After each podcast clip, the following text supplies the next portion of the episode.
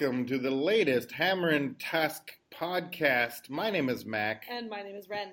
This time we're doing something a little bit different, a little bit special, a little bit fun. We've got Kain Tietzel with us from Australia, and he's going to tell us about his latest VR project and the lessons they've learned and what they're going to do next and why they got to this point in the first place.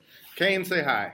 G'day, how are you? So, obviously, you're coming to us from Sydney, Australia. And why don't you tell our listeners a little bit about yourself and how you got into VR? Yeah, okay. Um, I guess I've always been interested in VR. I guess since the early Dactyl Nightmare days, and obviously, you know, got very excited. But then the industry wasn't ready; it went away. I had to get a real job, so you know, worked in you know interactive television, a lot of digital media, video production, bit of game design, and stuff like that. And then, you know, effectively around about a year and a half ago, I tried the Gear VR. I saw Blue, and I think um, uh, Strangers with Patrick Watson, and I went, "That's right, I was meant to be working in VR." So I just dumped everything I was working on, and um, yeah, started to start VR. Fantastic. So the project that has sort of gotten you on our radar most recently is VR Noir. For those who haven't seen it, you can watch it on Gear and Cardboard as well. That's correct. Yeah, yeah. It's just that it was released around about a week and a half ago. We've been working on it for uh, sort of a six to nine months. Um, it uh, it's always those last few weeks that are the toughest ones to pull together. But it's a it's a ten to fifteen minute um, interactive. Um, uh, interactive crime drama, and uh, with, with what we're calling interactive cinematic VR, with the idea that it's it's more like a HBO TV series where it's more of a lean back experience, but there are moments where you take control um, and become the character, and uh, you know, sort of help dictate the outcome of the of the experience. Yeah, there's a fantastic scene in the middle there where uh, the main character is observing an apartment complex, and you can zoom in on the windows and sort of experience the lives of people in all of these little apartments until she finds the one she's looking for. I thought that was fantastic. Yeah, thank you. Yeah, it's um, it's it's we're not trying to reinvent how games are made. I guess we're trying to reinvent how how stories are told in this new space, trying to use more cinematic styles. And yeah, some of those game mechanics are I guess the first stages of what we want to do um, moving forward. But yeah, it's that ability to sort of peer into other people's lives and have some agency over what's going on. Yes, I'd love to zero in on that idea that in this medium you can do things with film that we couldn't do before, and that interactivity. So, what is it about that? Do you think that's so important?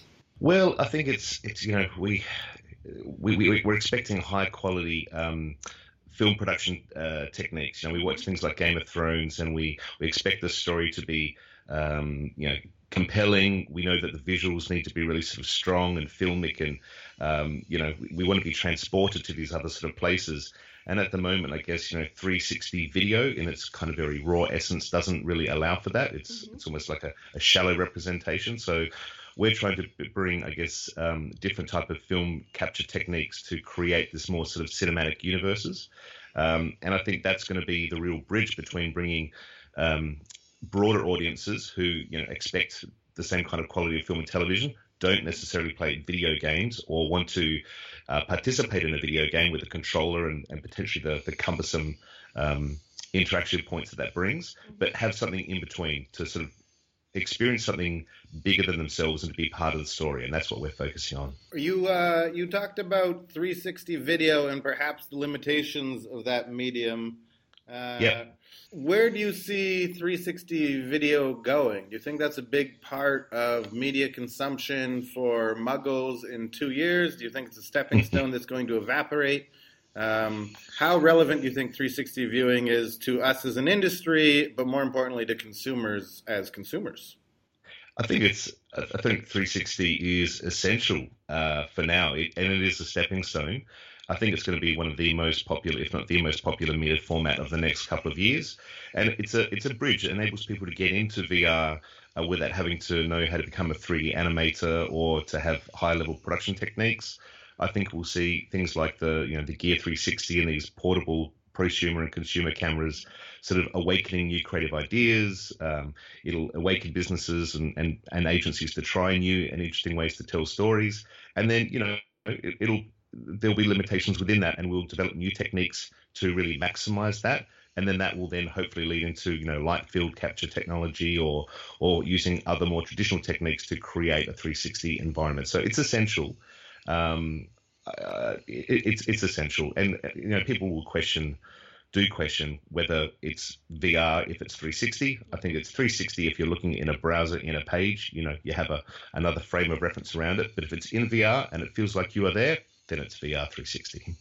You launched on the Gear and on the uh, with Cardboard. Do you hope to recoup your costs? I mean, let's ask some annoying money questions. Are you are you working on a two year timeline for your business plan? Are you working on a five year timeline? Do you expect to buy your island this month? What does the uh, what does the economics of creating this kind of content look like for you? The uh, this this first particular plan was a pilot. So for us, what we're really keen to do is to develop um, episodic content. So we want to tell longer narrative arcs rather than most of our content at the moment is a short, you know, three to five minute experience. It's disposable. Um, we want to create these longer stories where you get involved with the characters, you get involved with the plot, and you want to see how that uh, t- takes place. So this was very much a, a pilot um, episode. We we learned a lot whilst making this, but the idea is to uh, commission a you know, five to six part series where we can start to tell the larger story over time, release it episodically, um, you know, in the same way that Telltale Games uh, do that with their um, uh, range of range of interactive adventures. We, we, were going for that sort of type of format, and um, I think that's the real opportunity where you know, we know film and television studios are wanting to get into VR. They're not sure how to sort of, you know, take their existing business models. So we're trying to create a new episodic business model around things. And so, are you gonna, you know, get crazy and charge people for your content? This isn't gonna be ad supported and all of that stuff. You'll sell a subscription to a season's pass. Yeah, that's the idea. This one is free. A VR is free, but we want to then start, you know, putting a revenue, putting a revenue model around the content um, to see how that goes, to see, uh, what, you know, what the sweet spot is, what people are prepared to pay, you know, what uh, level of expectation they have for the content. But we also want to create experiences that have some level of replayability as well, so you're getting the maximum value out of that investment. So I'm curious about the challenges of creating an interactive story in this way. I know that I looked into writing choose your own adventure stories, and you had to have like 10,000 pages in order to get a 100 page novel out of it, right? So, what are the challenges yeah. there in terms of trying to figure out which options the audience is going to be excited by, and how much, how many minutes of footage do you actually end up with?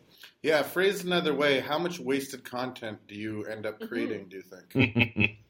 uh, with this particular piece, um, it wasn't so much about the branching storylines and how that was going to impact you in maybe five episodes' time, mm-hmm. but it was about allowing the user to have some agency in determining how you would behave in the situation and then for the scene or the, the, the other characters to react to to you. Mm-hmm. So, you know, um, in the multi-part narrative that you experience in VR Noir, um, it ultimately all leads to the same location. It doesn't change the outcome of what happens, but it changes how you get there and how you participated through that experience. So I think in that sequence, there may be around about nine clips all told. All told. You only experience three to four.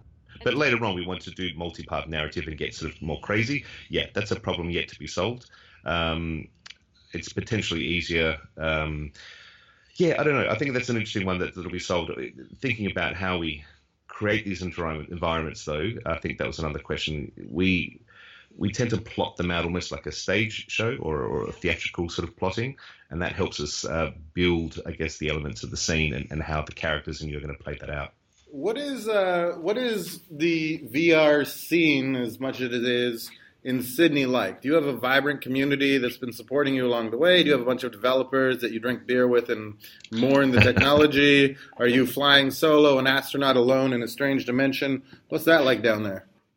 It's it's we've got a, a, thriving community that's growing all the time. I mean, it's smaller just by virtue of the population scale.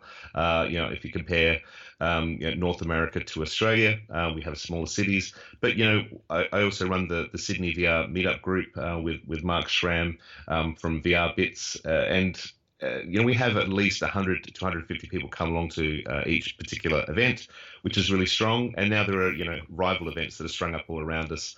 Um, you know, there are like three or four just in Sydney alone, different VR and AR events, and that's happening all around the country as well. So it's it's a pretty strong and thriving uh, community. Um, and I think we've got different businesses of different size. You've still got lots of sort of two man teams or three man teams, lots of people focusing on 360 video or just game, a lot of game development. Mm-hmm. Um, not many sort of sort of doing what we're doing in between, which is you know offering agency sort of client services as well as delivering you know our own original uh, products to market as well. So, what's the project coming up you're the most excited about? I was clicking through your website and was really sad to realize most of them were upcoming, and I couldn't watch them because they looked cool.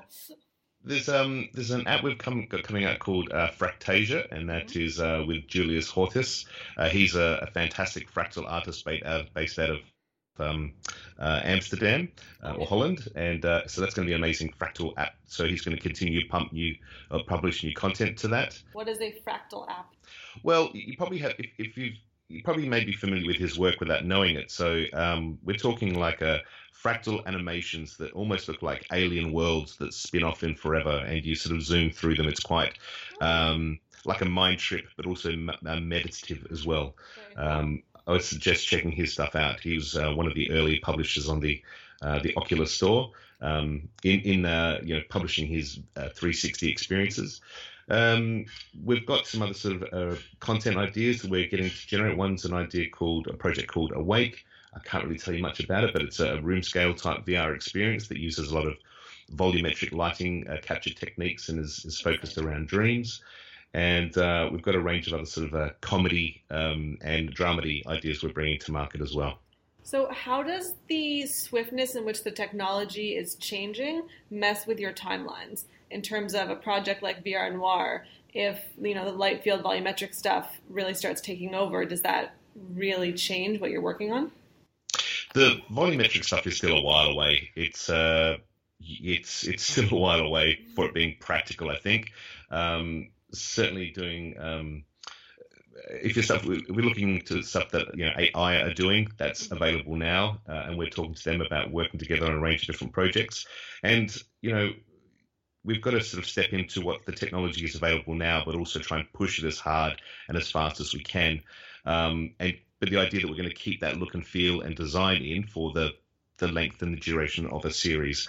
So, and, and we're looking to target content for a specific um, device or market as well. So if we take VR Noir, that's primarily a 360 um, experience, a, a, premium 360 experience. So the Gear VR is perfect for that whereas it doesn't really translate to the Rift or the Vive because you know once you move your head around, the environment doesn't track to what you're doing. So we're trying to create content specifically for either Premium 360 or room scale, and then I guess the capture techniques and technology we want to keep a, an aesthetic along the way. So we want to keep, stay cutting edge, but not get so far ahead ourselves that you know um, episode six looks very different to episode one because of the technology's changed. Have you spent much time thinking about bringing holographic narratives into the AR space? Like with kind of work that you're doing, maybe it's interesting if those characters exist in my home or in my office. Is that something you guys think heavily about, or is that just a sort of like weird, not relevant line of thought? We we are really focused on VR. Um, we know AR is going to be important. Um, there's no products really in the marketplace yet for us to develop for, so we're not going to spend much time, I guess, developing for that. It'll be interesting to see what happens with Magic Leap and the HoloLens, but you know, right now for us, the real immersion comes from having a headset that transports you somewhere else, and you can only do that when your field of view is completely filled. So, you know, AR will provide a range of new storytelling techniques in the future, but it's not there yet. And so we're just really trying to make you know VR work as amazingly well as we can, um, and optimizing for the platforms that are immediately coming out as well. I'm out of interesting questions. Ren, you have anything?